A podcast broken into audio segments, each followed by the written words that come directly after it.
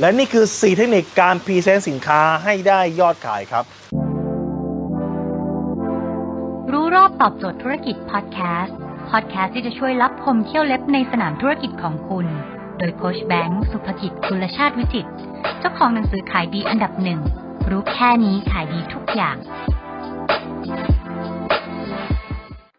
บางครั้งเนี่ยคุณจำเป็นต้องเป็นสินค้าให้กับลูกค้า แล้วคุณจะ present ยังไงให้มันเหนือคู่แข่ง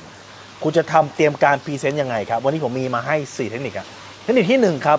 คือการถาม keyword สำคัญเลยนะ เมื่อคุณได้รับโจทย์หรือได้รับเชิญ หรือว่าสามารถนัดได้เพื่อจะไป present ครับ การถามเนี่ยมันมีการถามอยู่ 3 ระดับ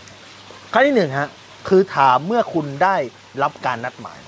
ถามอะไรบ้างครับ ถามว่าใครเข้าประชุมบ้าง คนที่เข้ามีอำนาจในการตัดสินใจไหมสองครับ ถาม scope ของงาน scope ของงานลูกค้าเป็นไร สามคือถามปัญหาที่ลูกค้าเจอครับ อันนี้สำคัญมาก คุณอย่าเป็นประเภทแบบ present อันเดียวใช้ครอบจักรวาลนะครับ ไม่ว่าลูกค้าจะเป็นคนไหนเนี่ยจะใช้ present อันนี้ไม่ได้ คุณต้อง customize หรือต้องปรับ present เนี่ยให้เข้ากับบริษัทของลูกค้าอย่างน้อยสุดเนี่ยเอาโลโก้บริษัทลูกค้ามาแปะไว้ใน present ของคุณก็ยังดีนะข้อ 2 การถามครั้งที่สองนะครับคือการถามแบบก่อนหน้าการนำเสนอคุณเข้าไปเสร็จปุ๊บคุณตั้งโต๊ะเรียบร้อยแล้วปุ๊บ ก่อนที่คุณจะเริ่มเปิด powerpoint คุณเนี่ยคุณถามลูกค้าก่อน ถามว่า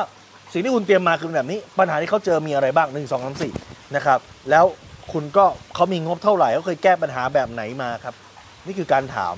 เพื่อให้ทิศทางการพิเศษของคุณเนี่ยไปแนวทางที่ถูกต้องครับ และข้อสามครับจังหวะที่สามของการถามคือ ถามไปนำเสนอไปบางทีถามแบบนี้ปุ๊บคุณลูกค้าคุณสมชายมีควาเห็นว่าไงครับคุณสมศักดิ์ครับออของของพี่เนี่ยแผนกนี้เนี่ยมีปัญหาแบบนี้ใช่ไหมครับ แล้วคุณสมศรีเนี่ยปกติแล้วเคยแก้ปัญหาแบบไหนมาก่อน แล้วบ้างก่อนหน้านี้ครับเห็นไหมถาม ให้หนึ่งคือเราได้รู้ปัญหาเขาสองคือ เราจะดึง engagement เราจะดึงว่าปฏิสัมพันธ์ของเขาเขาก็จะได้ไม่หลุดออกไปจาก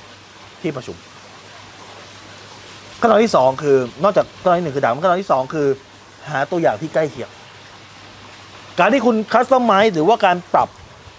เอ่อ powerpoint หรือปรับ presentation ให้มันตรงกับลูกค้าคือ คุณสามารถใส่ตัวอย่างที่ใกล้เคียงได้ครับ ตัวอย่างไหนเป็นตัวอย่างที่ใกล้เคียง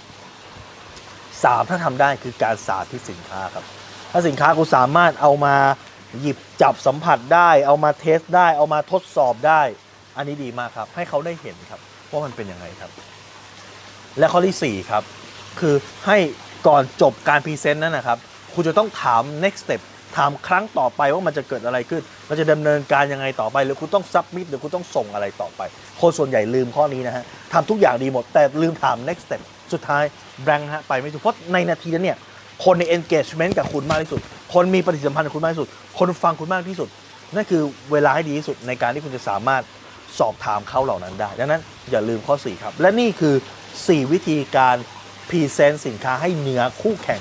และปิดการขายได้ครับ ถ้าคุณสนใจสาระความรู้แบบนี้ครับ คุณสามารถติดตามที่เพจรู้รอบตอบโจทย์ธุรกิจทุกวันเวลา7โมงครึ่งจะมีคลิปความรู้แบบนี้ครับ ส่งตรงถึงคุณทุกวันถ้าคุณไม่อยากพลาด คุณสามารถติดตามที่แอสไซแบงก์สุภกิจได้ครับ ทุกครั้งที่มีคลิปใหม่เราจะส่งคลิปตรงไปที่มือถือคุณโดยทีแล้วคุณจะไม่พลาดสักบทเรียนครับ